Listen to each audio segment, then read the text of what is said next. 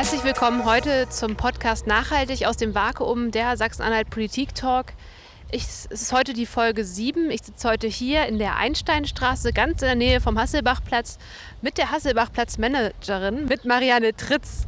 Ähm, ist eine ja durchaus auch bekannte Person mit ähm, einem sehr interessanten Lebenslauf. Äh, sie ist ausgebildete Erzieherin, aber auch ausgebildete Polsterin und Raumausstatterin. Sie hat Sozialwesen studiert, aber vor allem, und dafür ist sie, glaube ich, äh, den meisten eher bekannt, ist sie äh, ehemalige Bundestagsabgeordnete. Von 2005 bis 2005 war sie im Bundestag vertreten.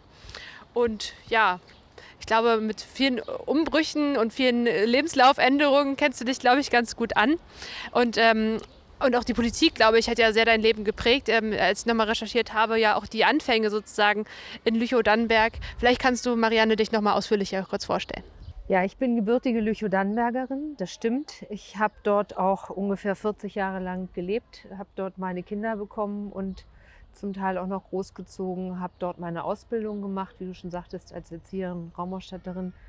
Ähm, ich bin dann, ich habe damals ganz viel Arbeit in der Anti-AKW-Bewegung gemacht. Das hat mich politisiert.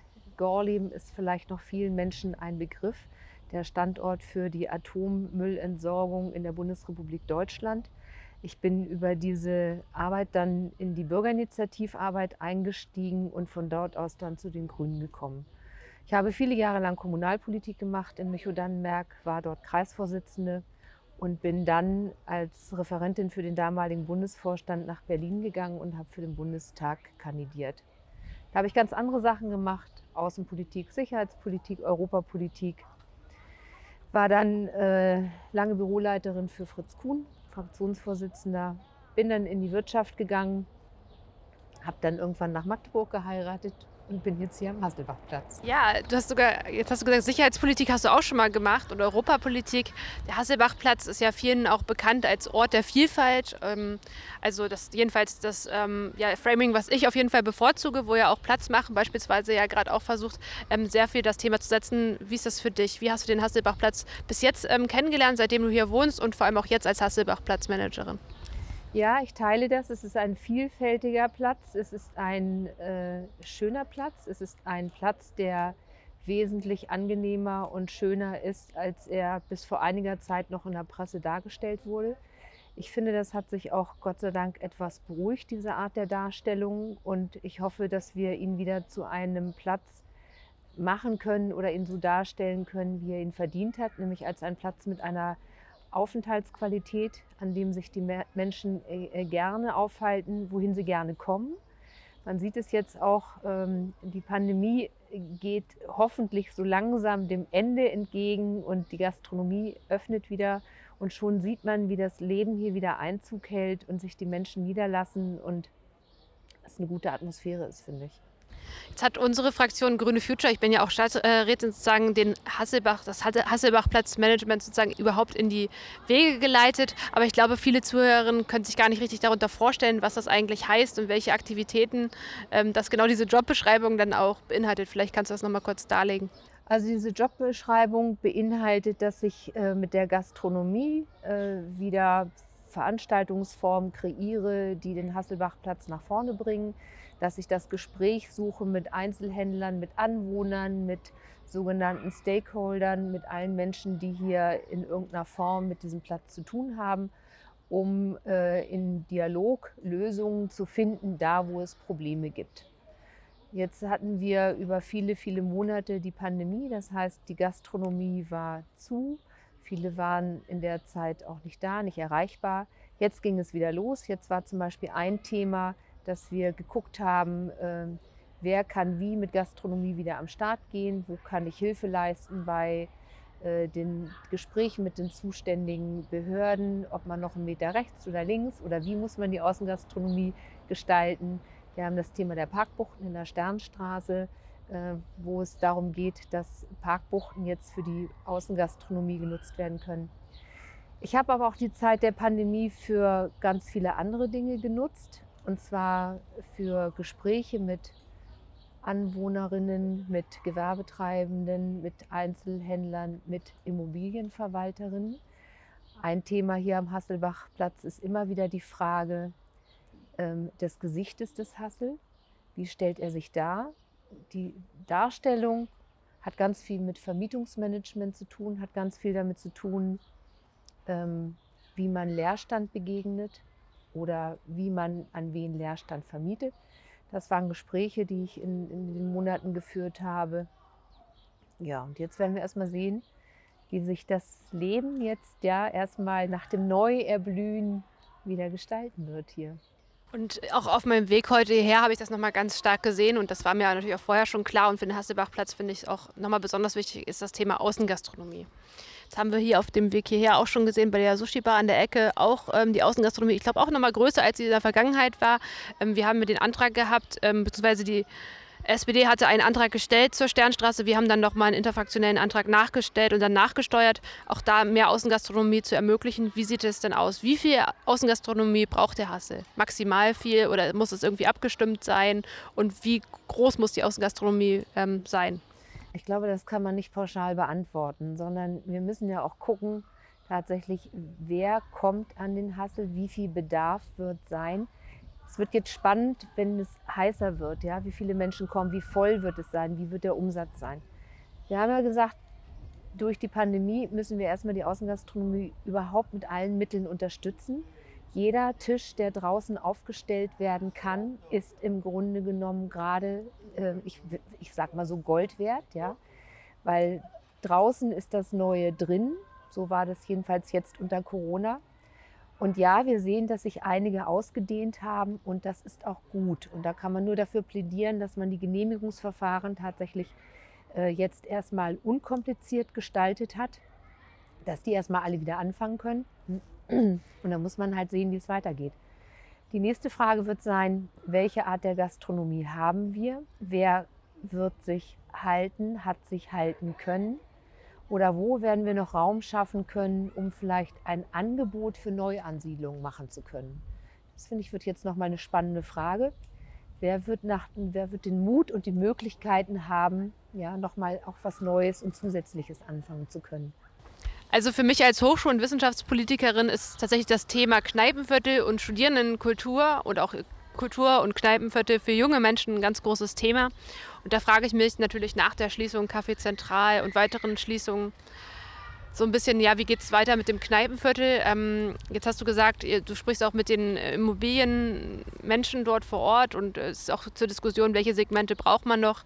Ähm, was ist da deine Meinung? Was braucht es dann mehr? Was braucht es weniger? Ähm, ja, auch wenn wir jetzt über die Art äh, der Läden oder die Einzelhandel oder vor allem auch Art, äh, sag ich mal, der Gastronomie, der Restaurants und so weiter am Hasselbachplatz sprechen.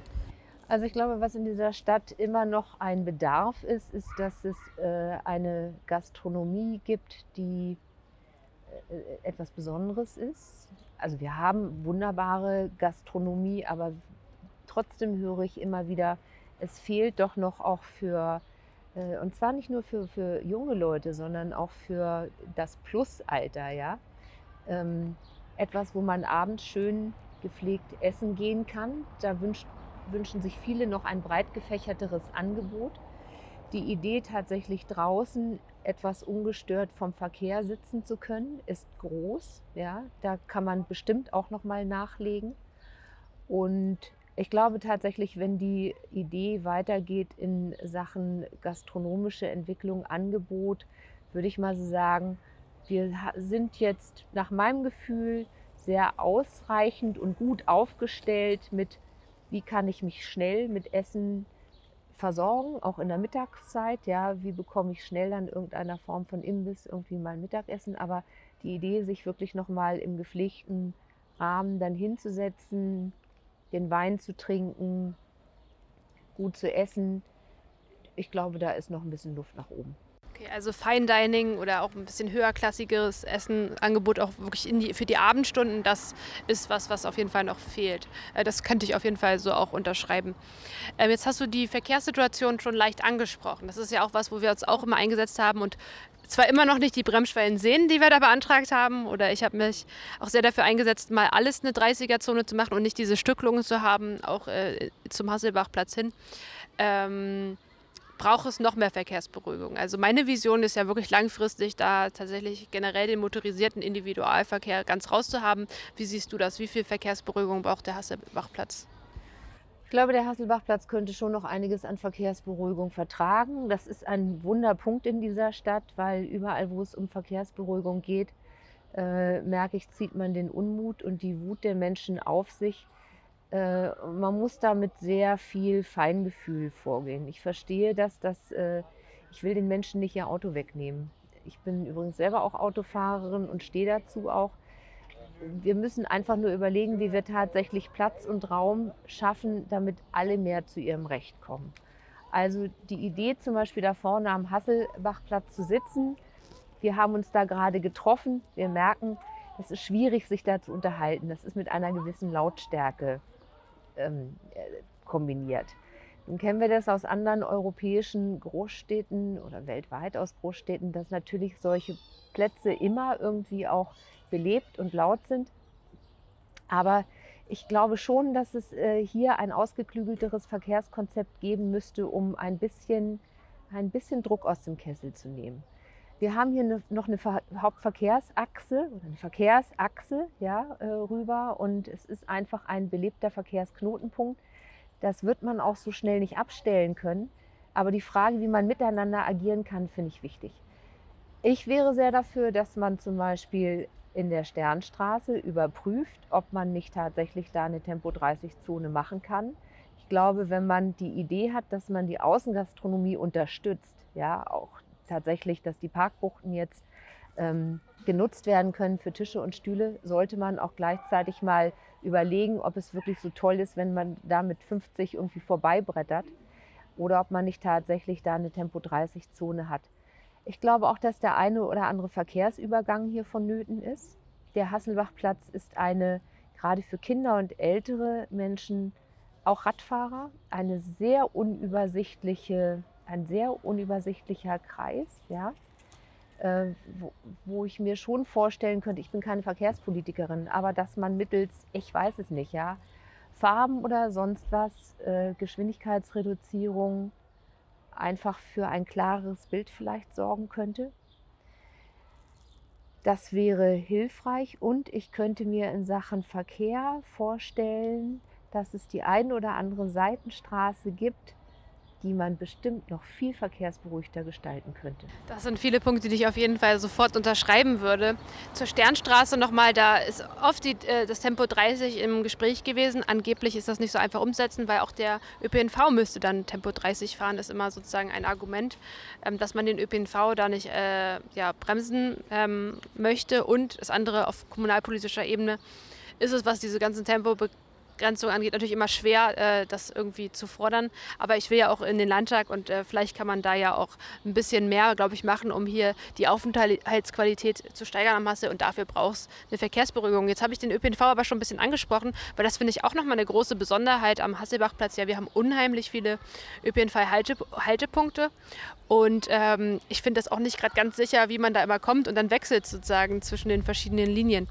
Ähm, ist das auch was, was du hörst von den Gewerbetreibenden oder von Anwohnern, dass das äh, vielleicht noch verbesserungswürdig ist? Also ich höre es eher von Anwohnern, äh, vor allem die, die Kinder haben, dass es einfach, wie auch schon am Hasselbachplatz selber, tatsächlich eine unübersichtliche Struktur ist. Und ich sitze ja manchmal da und gucke einfach in, auch in den Verkehrsraum und beobachte.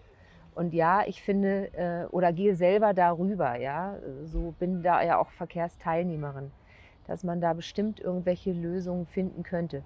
Übrigens kann ich dieses Argument für die Sternstraße, dass man den ÖPNV runterbremsen muss, nicht wirklich nachvollziehen, weil wir haben so viele Stellen ähm, am, im öffentlichen Raum, wo der, der ÖPNV runtergebremst ist. Ja? Es kann doch keine Schwierigkeit sein, wenn die da um die Kurve fahren, dass sie statt 50, 30 fahren. Ich vermute mal übrigens, dass eine Straßenbahn an der Stelle eh nicht schneller fährt würde ich jetzt mal so sagen. Das ist, äh, ich habe jetzt die, äh, die Argumentation der Stadtverwaltung erstmal wiedergegeben, ja. die mir immer wieder entgegenschlägt, wenn ich natürlich das Thema anspreche. Ich glaube, dass das Verkehr, äh, Verkehr ist einfach ein, ein schwieriges, langwieriges Thema. Das kenne ich aus ganz vielen anderen Zusammenhängen. Und es bedeutet einfach Umdenkungsprozesse und die sind einfach langwierig. Wenn wir aber sehen, dass zum Beispiel in ganz vielen Metropolen mittlerweile Innenstädte komplett autobefreit sind und es immer wieder neue Beispiele gibt, wo man das versucht, ja, ähm, dann kann ich mir nicht vorstellen, dass es so ein Hexenwerk sein kann, äh, ja nicht komplett die Autos hier zu verbannen, das möchte ich jetzt erstmal nochmal betonen, aber einfach den Verkehrsraum auch für Fußgängerinnen und Radfahrerinnen einfach ein bisschen sicherer und komfortabler zu gestalten. Ja, auch natürlich für alle zugänglich und sicher machen. Das ist, glaube ich, ganz wichtig. Das spricht aber auch ein bisschen später das Thema Aufenthaltsqualität, was du am Anfang auch schon angesprochen hast, was mir auch ein großes Anliegen ist. Und meine Vorstellung ist dann natürlich erstmal das Thema Außengastronomie, aber auch generell auch unkommerzielle Räume zu schaffen, so wie hier. Äh, wir sitzen hier gerade auch schon äh, auf Bänken unter Bäumen. Also wir haben auch Schattenspender sozusagen hier sind, äh, na gut, Mülleimer sehe ich jetzt nicht ganz so viele, ich sehe nur viel Müll leider. Aber das sind so Elemente und da gibt es ja auch tatsächlich bewegliche äh, Elemente wie diese Enzi-Möbel. Das hast ja sicherlich auch die große äh, Diskussion mitbekommen auf dem Domplatz. Aber auch, äh, ich kann mir auch äh, sowas wie Hochbeete und so weiter vorstellen, einfach was die Aufenthaltsqualität verbessern würde. Wie ist da deine Meinung? Was sind da deine Instrumente, deine Maßnahmen, die du im Kopf hast, um den Hassel eben ja mit mehr Lebensqualität und mehr Aufenthaltsqualität ja. zu versehen? Das entspricht alles meinen Ideen und meinen Vorstellungen und Vorschlägen. Äh, die Enzi-Möbel, ich fände die auch toll, aber ich glaube, die kriegen wir nicht. Aber ich gebe dir recht, also das, es gibt so ein paar Sachen, die einfach signalisieren, dass man seinen Raum, seinen öffentlichen Raum liebt und wertschätzt. Und wenn man sagt, das ist so das Wohnzimmer hier oder es soll wieder das Wohnzimmer sein, dann muss man auch zeigen, dass man sein Wohnzimmer gerne hat. Und dazu gehören für mich tatsächlich auch gehört das Stadtmobiliar. Ich glaube, das ist kein Geheimnis, das teile ich aber mit vielen auch in der Verwaltung und in der, in der Politik hier, ja, dass wir dringend an der Qualität unserer, unseres Stadtmobiliars arbeiten müssen, dass wir dringend daran arbeiten müssen, an anderen Müllbehältnissen. Ich habe zum Beispiel jetzt gelernt, dass die Dinger auch übrigens so schwer sind, die Dinger, die hier stehen, ja, dass es schwierig ist für die Müllabfuhr, die hochzuhieven und zu entleeren. Ja. Ich glaube, wir müssen tatsächlich an der Begrünung weiter arbeiten. Wir werden aber nicht, auch wenn das äh, Traum vieler ist, weitere Bäume rund um den Hassel pflanzen können, weil der Platz unter der Erde ist nicht da. Das ist Fakt. Ja? Das kann man gut finden oder nicht, aber da sind einfach die Stadt wird auch versorgt, ja, so. Aber wir haben Orte, ähm, wir haben Orte, finde ich, an denen man noch arbeiten kann. Und ja, da kann man, finde ich, über Hochbeete, über Baumscheiben äh, reden. Da kann man, finde ich, noch darüber reden, ob man vielleicht äh, noch einen Teil dieser Straße verkehrsberuhigt gestaltet. Ja? Und tatsächlich da mal wieder darüber redet, ist das nicht der perfekte Raum auch für weitere Außengastronomie, wo man ohne den Verkehr direkt links oder rechts ja, schön entspannt sitzen kann. Das alles sind Ideen, finde ich, ja, über die muss man reden. Aber auch Elemente wie Beleuchtung, finde ich, gehören dazu. Denn das hört sich immer sehr spießig an. Sauberkeit und Ordnung sind wichtige Elemente, ja sowas muss tatsächlich irgendwie sofort auch beseitigt werden. Das geht nicht. Graffiti ist ein Problem. Da, wo man anfängt mit Graffitis, äh, ufert es aus. Das wissen wir auch aus der Erfahrung. Ja. All solche Sachen, um tatsächlich einfach auch Menschen zu zeigen, dieser Platz wird geliebt und geschätzt und hier kommt Auf jeden hin. Fall. Und ähm, ich glaube, Corona hat es auch nochmal gezeigt, die Menschen wollen jetzt auch Begegnungsräume haben. Also ich finde auch, öffentliche Räume sollen ja auch mehr sein als einfach so ein Ort, wo man sich kurz mal hinsetzen kann, sich ausruhen kann und dann sozusagen weitergeht, sondern äh, ich sehe das jetzt auch hier wieder, hier sitzen Menschen im Gespräch unter den Bäumen und unterhalten sich. Und so muss natürlich das Mobiliar auch angeordnet werden, dass man sich unterhalten kann, dass man sich treffen kann. Und äh, Hasselbach-Platzmanagement heißt natürlich auch Aktivitäten. Das heißt natürlich auch, wir hatten ja in der Vergangenheit halt auch äh, diverse ja, wie nennt man die jetzt, Veranstaltungen, Hasselbachplatz, Hasselfieber, glaube ich, hieß das, und Fête de la Musik und diese ganzen Veranstaltungen, Hasselhopping und so weiter. Ähm, dafür braucht man ja eventuell auch eine, naja, weiß ich nicht, eine mobile oder eine feste, ich weiß nicht, Bühne oder Fläche, die bespielt werden kann. Wie sieht es denn mit, mit solchen Elementen aus? Also da gibt es über die Mitglieder auch von, äh, von ProM, von Stadtmarketing, gibt es Zugänge, die uns dann dabei unterstützen, wenn wir sowas brauchen. Es hat ja in der Vergangenheit auch äh, über ProM hier die ein oder andere Aktivität gegeben, wo es dann das technische Equipment dazu gab. Das sehe ich jetzt nicht als Problem an, dass wir das haben müssen. Die Form von Veranstaltungen werden wir jetzt aufrufen, jetzt wo die Wirte zurückkommen. Ne? Da war wirklich auch ein Stillstand und wir haben ja immer noch einen Teil der Gastronomie, der immer noch nicht öffnen darf, nämlich die sogenannten Tanzlustbarkeiten, also Diskotheken, ja, alles, was da äh, drin stattfindet ähm, in dem Rahmen. Da muss man jetzt noch mal gucken, was da wiederkommt.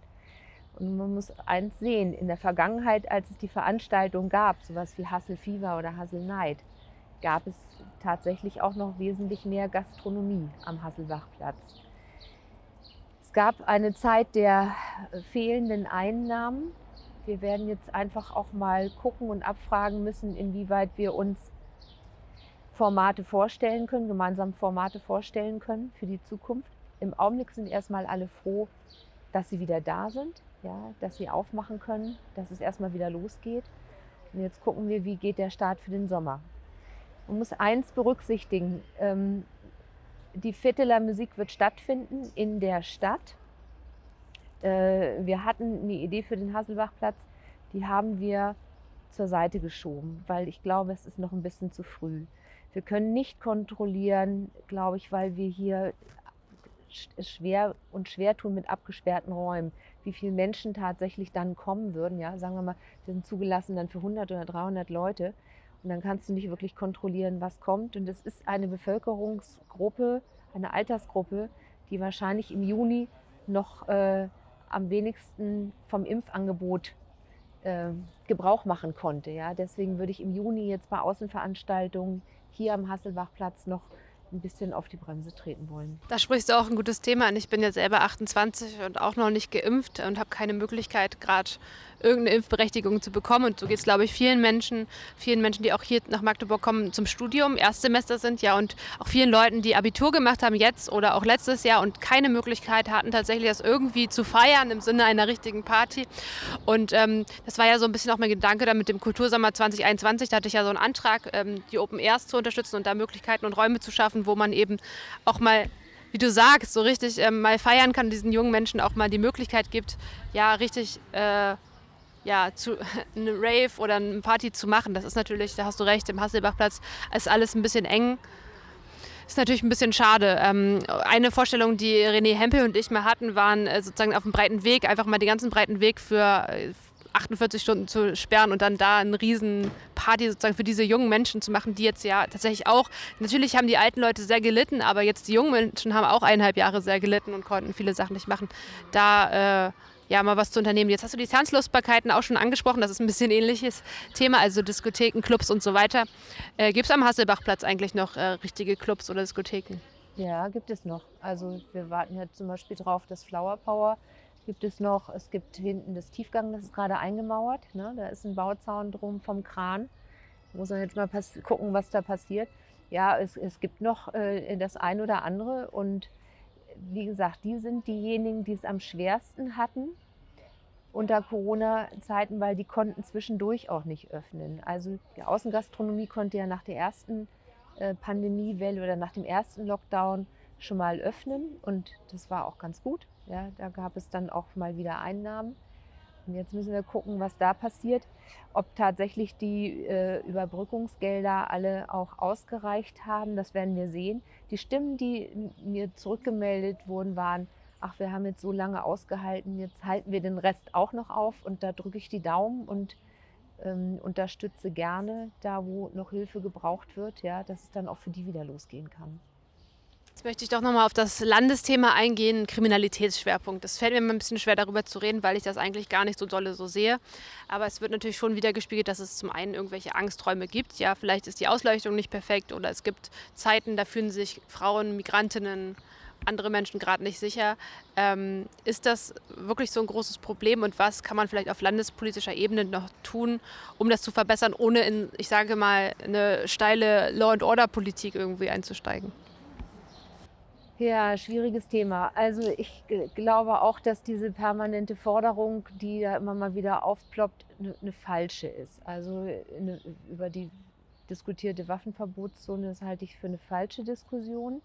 Ich will sie auch nicht aufmachen, um mir kein, kein Gewicht zu geben, weil die Polizei hat sich ganz klar positioniert und hat gesagt, sie halten es nicht für nötig, hier eine Waffenverbotszone zu machen. Dann kann man grundsätzlich darüber reden, ob Waffen allgemein, ja, nicht überhaupt eines, eines grundsätzlichen städtischen Verbotes unterliegen sollten. Was haben überhaupt, ja, ist eine andere Diskussion. Die Frage, ähm, wann fängt eine Waffe an und wann hört sie auf, ja. Ganz genau. Ist mein Taschenmesser schon eine Waffe? Ganz genau, ja. Also ähm, wichtig ist ja tatsächlich einfach der Punkt, selbst wenn es kein Kriminalitätsschwerpunkt hier ist, was ja von der Polizei auch so bestätigt wird, dass es einfach ein, sicher, ein subjektives Sicherheitsempfinden hier geben muss für Menschen und gerade auch für Frauen, die sich hier aufhalten. Und dazu gehören tatsächlich auch Law and Order Instrumente, auch wenn man das blöd findet, aber eine Kontrolle zum Beispiel durch die Stadtwache, ja, die ja niederschwelliger ist als eine permanente Polizeipräsenz, aber um mal zu gucken, was passiert hier, die finde ich wichtig, dass die sich blicken lassen dass man weiß, wen kann man auch ansprechen, wenn man sich unwohl fühlt oder wo sind die Telefonnummern, die man anrufen kann, wenn irgendwas aus dem Ruder läuft. Ich glaube, die Frage der beleuchteten Wege ist enorm wichtig. Wien hat gerade eine Form von Stadtplanung an wichtigen Wegen gemacht, an wichtigen Wegmarkierungen äh, und mit Befragungen von Anwohnerinnen, wo es darum ging, äh, vor allem Mädchen und Frauen ins Gespräch einzuziehen und Wege aus der Sicht von denen zu denken. Ja, Wege abzukürzen, mit Licht zu versehen, ähm, das, das ist auch ein Instrument.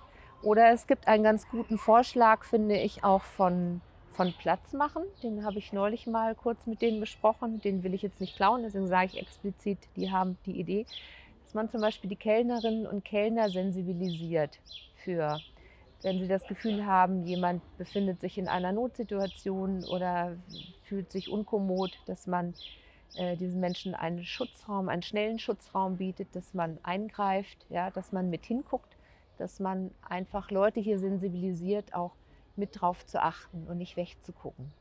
Ja, wenn euch das Thema auch feministische Stadtplanung noch mal mehr interessiert, dann schaut auch gerne ein YouTube-Video, was ich aufgenommen habe zu dem Thema, wo es auch wirklich da um subjektive Angsträume geht, aber auch um äh, Stadtplanung, die eben auf die marginalisierten Gruppen guckt oder die ähm, ja, auf die Gruppen guckt, die oft Opfer eben werden von Gewalt, von Diskriminierung und so weiter. Jetzt hast du ein anderes Thema angesprochen, was ich auch ähm, wichtig finde und richtig und das sind unkommerzielle Räume auch. Ich weiß nicht, wie du dazu stehst. Platz machen ist ja so ein Raum, der jetzt nicht erstmal in, im ersten Grad irgendwie versucht, ganz viele Einnahmen zu, oder Umsatz zu machen, sondern ja versucht, ein Ort zu sein, an dem sich Gruppen treffen kann, in dem äh, Seminare stattfinden und so weiter. Ähm, in der Stadt haben wir ja auch noch zwei weitere solcher Projekte, bestimmt auch noch mehr, aber jetzt zwei fallen mir jetzt nur spontan ein. Das ist einmal das Schauwerk und das Intakt. Ähm, braucht der Hasselbachplatz mehr davon oder sozusagen ist ein solcher Ort äh, ausreichend? Ach, ich glaube, das ist noch zu früh, es zu beurteilen. Platz machen hat ja jetzt gerade erst im Januar das Café Zentral übernommen und leidet natürlich auch wie alle unter Corona und muss auch erstmal gucken, irgendwie, ähm, auch die müssen Geld generieren, ja, um ihre Miete zu zahlen, um sich aufzustellen. So wie ich das sehe, haben die äh, sind die einfach sehr, sehr breit vernetzt und haben wirklich ja in alle möglichen Gruppierungen hinein mittlerweile ihre Ideen und Kontakte entwickelt. Das finde ich gut, das finde ich spannend für, für unseren Austausch und mal gucken, wie wir da auch voneinander ähm, profitieren können. Ob es mehr braucht, wird sich zeigen. Also was können die abdecken oder gibt es irgendwie andere, die mehr abdecken können? Wo wird auch der Platz äh, dafür sein. Ich meine, was man auch sehen muss, ist, ähm, wir brauchen solche Initiativen, wir brauchen aber auch neben Außengastronomie tatsächlich einen Handel. Ja? Ohne Handel und ohne Gastronomie ist die Idee, hierher zu kommen, sich hier niederzulassen, vielleicht auch wieder neu anzusiedeln mit anderen äh, Ideen, mit anderen Dienstleistern oder sowas, ähm, schwierig. Also es braucht so eine bunte Mischung von allem. Ja? Und da wird es jetzt, ja, da muss man jetzt noch mal ein bisschen gucken, wie sich das austariert. Auf jeden Fall, wenn ich jetzt drüber nachdenke, frage ich mich auch so, ganz viel Einzelhandel ist am Hasselbachplatz gar nicht mehr. Wenn ich überlege, der Edeka ist ja jetzt auch äh, gezogen ins äh, Domquartier. Wir haben sonst, äh, der Rossmann ist da glaube ich noch und sonst äh, ja ein paar. Rossmann ist auch rübergezogen. Auch, auch rübergezogen, ja. na Mensch.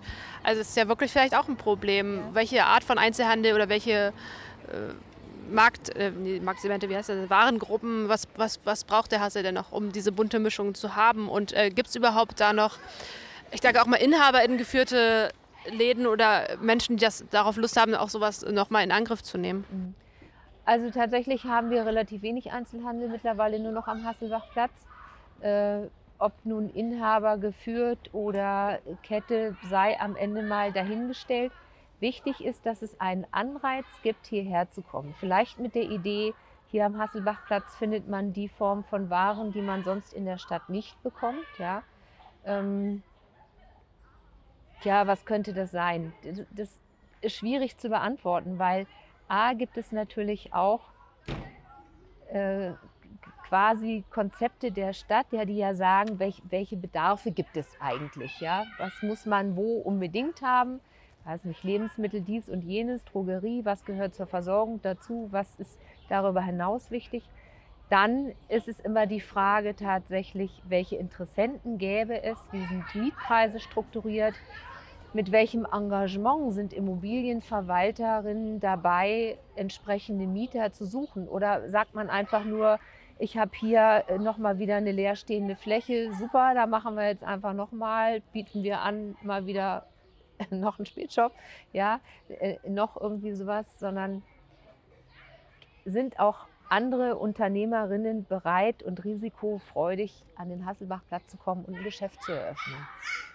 Jetzt fällt mir nochmal das Thema ein. Also als ich angefangen habe zu studieren, haben ganz viele meiner Kommilitoninnen also sozusagen hier in WGs gewohnt am Hasselbachplatz, vor allem in der Sternstraße. Die sind aber jetzt über die Jahre, ich bin jetzt schon neun Jahre in Magdeburg, fast alle da weggezogen. Meistens, weil tatsächlich die Wohnungen renoviert werden sollten und dann natürlich für eher andere Menschen sozusagen angeboten werden. Nicht mehr als WGs, sondern eher als Familienwohnungen und so weiter. Ist das auch ein Thema, was du als Hasselbach-Platzmanagerin thematisierst oder ist der Bereich Wohnen da ausgeklammert? Nee, der ist nicht ausgeklammert, aber das ist jetzt noch für mich zu früh, um damit tatsächlich konfrontiert gewesen zu sein. Das war, also ist bisher auf meiner Agenda noch nicht aufgeploppt. Aber wenn es da, weiß nicht, Gesprächsbedarfe gibt oder sowas, bin ich natürlich auch offen dafür.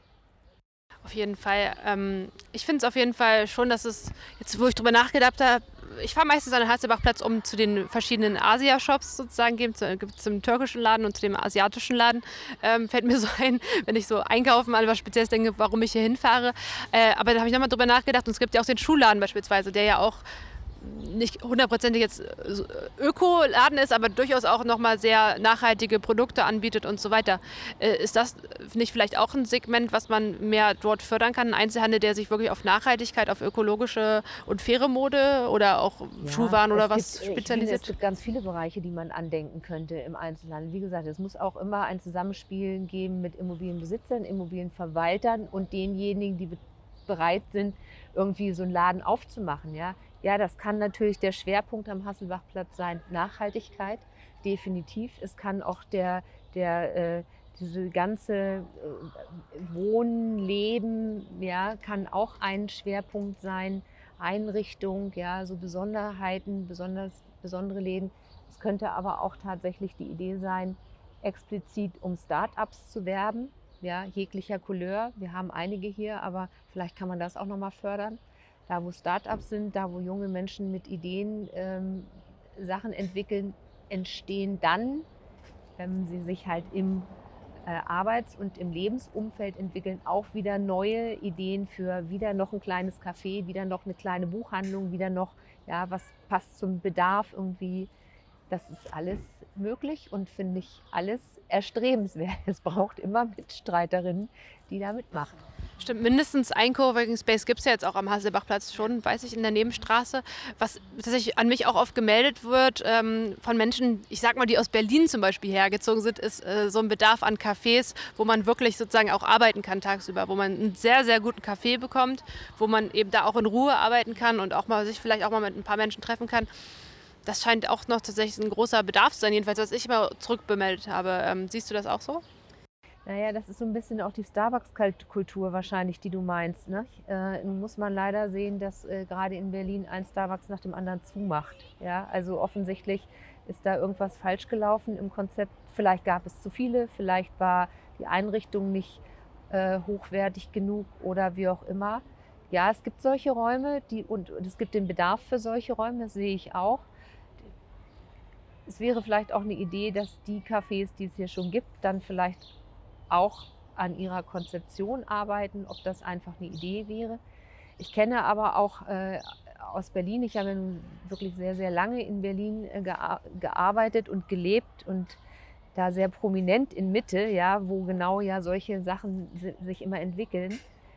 Ähm, tatsächlich habe ich aber in meiner Berliner Zeit äh, solche Sachen öffnen und schließen sehen. Also öffnen und schließen. Irgendwo, irgendwas greift da anscheinend noch nicht. Aber grundsätzlich, ja, fehlt es noch hier. Was ich jetzt gerade nur am Öffnen sehe, da muss ich immer ein bisschen drüber schmunzeln, weil das in letzter Tag, ich weiß auch nicht warum, aber mit vielen Leuten ein Thema ist, sind diese Bubble Tea Läden. Weil wenn man am Breitenweg mal lang geht, der war ja sehr beliebt und jetzt habe ich äh, gestern gesehen, hier ist ja noch einer am Breitenweg aufgemacht. Äh, ist es nur eine Frage der Zeit, äh, sozusagen in diesen Phasen, ja Spätshop, dann Barbershops, ist jetzt die dritte Phase sozusagen diese Bubble Tea Läden. Ehrlich? macht mich total ratlos. macht mich total ratlos. Ich war, äh, als der erste aufmachte, war ich etwas erstaunt. Für mich hat das ähm, ganz viel Retro, ja. Ich dachte, es war mal so eine Phase, die, die ich als abgeschlossen betrachtet hatte. Und ich war, ich war total überrascht, ja. Ich weiß auch noch gar nicht, was ich dazu sagen soll. Aber ich glaube, das wird der Markt regeln, ganz einfach, ja wenn die Leute da hingehen und es gut finden und sagen, juhu, wir haben jetzt irgendwie ein, zwei, drei Bubble Tea Läden und es funktioniert, sei es drum, ja. Und wenn nicht, dann wird das auch schnell wieder verschwunden sein. Nicht, dass ihr mich jetzt hier als Bubble Tea-Fan abstempelt. Ich finde das eigentlich gar nicht gut. Es ist nur was, was mir tatsächlich gerade sehr oft begegnet. Ähm, ich habe auch oft das Gespräch mit Einzelhändlern da geführt, ja, die da auch nebenan sind, neben den Bubble Tea-Läden. Die waren ganz frustriert von diesen Menschenmassen, auch in Corona und auch dem Müll, der da entsteht. Also deswegen äh, versteht mich nicht falsch. Ich finde den Bubble Tea-Laden oder generell das Konzept Bubble Tea-Laden nicht gut. Aber vielleicht gibt es das ja auch nachhaltig. Ich weiß es nicht. Aber bis jetzt habe ich da auch eher negative Erfahrungen. Genau wie du. Ich erinnere mich auch noch so zu meinen Abi-Zeiten, dass das da schon mal ein Thema war. Irgendwie habe auch gedacht, es ist vorbei. Naja, gut. Aber ich meine, muss man auch sagen, das Müllproblem ist jetzt nicht ein äh, Alleinstellungsmerkmal von, von Bubble Tea. Ja? Wir haben unter ähm, in diesen ganzen Pandemiezeiten und Essen to go und Coffee to go und immer noch alles to go ist das Müllaufkommen in der ganzen Stadt rasant angewachsen. Ja? Und ich habe es hier am Hasselbachplatz gesehen, ich habe auch mit, der, äh, mit dem Abfallamt darüber gesprochen. Und wir haben auch festgestellt, das haben wir überall in der Stadt, ich habe es überall gesehen, ich habe es auch in den Parks gesehen. Was auch fehlte, waren einfach in der Zeit das bürgerschaftliche Engagement, dass man in großen Gruppen losziehen könnte, um Müll zu sammeln. Ja, es fängt jetzt gerade wieder an. Ich glaube, in Olvenstedt gab es jetzt mal wieder so eine Aktion. So, das hat einfach auch gefehlt, ja, dass die Menschen auch mit anfassen und das aber auch ehrlich gesagt vieles weht auch aus den Mülleimern. Ja, das ist liegen geblieben. Vieles weht auch draus oder die Elstern ziehen ganz viel raus. Ja, so. Aber das ist einfach, ja, finde ich blöd, muss ich sagen. Und es gibt ja mittlerweile in der Stadt hier auch schon für Coffee to Go dieses Pfandsystem. Das wünschte ich mir, dass sich das mehr durchsetzt. Ein einheitliches vor allem, ja. ja es gibt, glaube ich, mehrere. Genau. Und es gibt übrigens auch eine Beratung ähm, tatsächlich von Seiten der Stadt für die To-Go-Gastronomie über äh, nachhaltige Verpackungen ja, für To-Go-Produkte. Das äh, wünschte ich mir auch, dass das verstärkt angenommen werden würde. Also vielleicht demnächst ein Hasselbach-Platzbecher, wir wissen es nicht. In einer Stadt ist es ja manchmal so, dass das so nach den Städten oder nach so Wahrzeichen benannt ist. Ja, ich glaube, ich wäre jetzt auch schon äh, am Ende meiner Fragen. Marianne, hast du äh, Anregungen oder noch Hinweise, die du mir mitgeben willst, vielleicht in die Landespolitik oder in die Kommunalpolitik? Also für die äh, Kommunalpolitik, ja, da gibt es einiges. Da werde ich mit einigen Verkehrsideen nochmal um die Kurve kommen, die ich gerne mit der Kommunalpolitik weiter diskutieren möchte. Die habe ich jetzt auch zum Teil ja schon eingespeist. Die möchte ich engagiert vorantreiben. Für die Landespolitik, da muss man einfach sehen, ich glaube, äh, alle Landespolitiker, die auch in der Stadt kommunalpolitisch aktiv sind, müssen einfach mal gucken, was ist da möglich, weil die Beschwerden, die es hier über, das ein, über den einen oder anderen Missstand gab am Hasselbachplatz, die liegen definitiv in der Landespolitik, ja, und da müsst ihr bitte dann hinterher euch mal auf den diversen Ebenen verständigen. Aber ich komme dann auch auf die Landespolitik zu mit meinen Anliegen. Alles klar, so verbleiben wir. Das war die Folge 7 mit Marianne Tritz. Und ähm, ja, jetzt ist es nur noch eine Woche bis zur Wahl, deswegen wundert euch nicht. Ähm, ich werde ja nicht mehr wöchentlich den Podcast machen, sondern nur noch monatlich. Ähm, die nächste Folge ist, steht auch schon fest mit Heidi Schiller. Sie ist Referatsleiterin für Strukturwandel im Ministerium für Umwelt, Landwirtschaft und Energie. Also schaltet ein und vor allem geht am Sonntag wählen. Bis dann!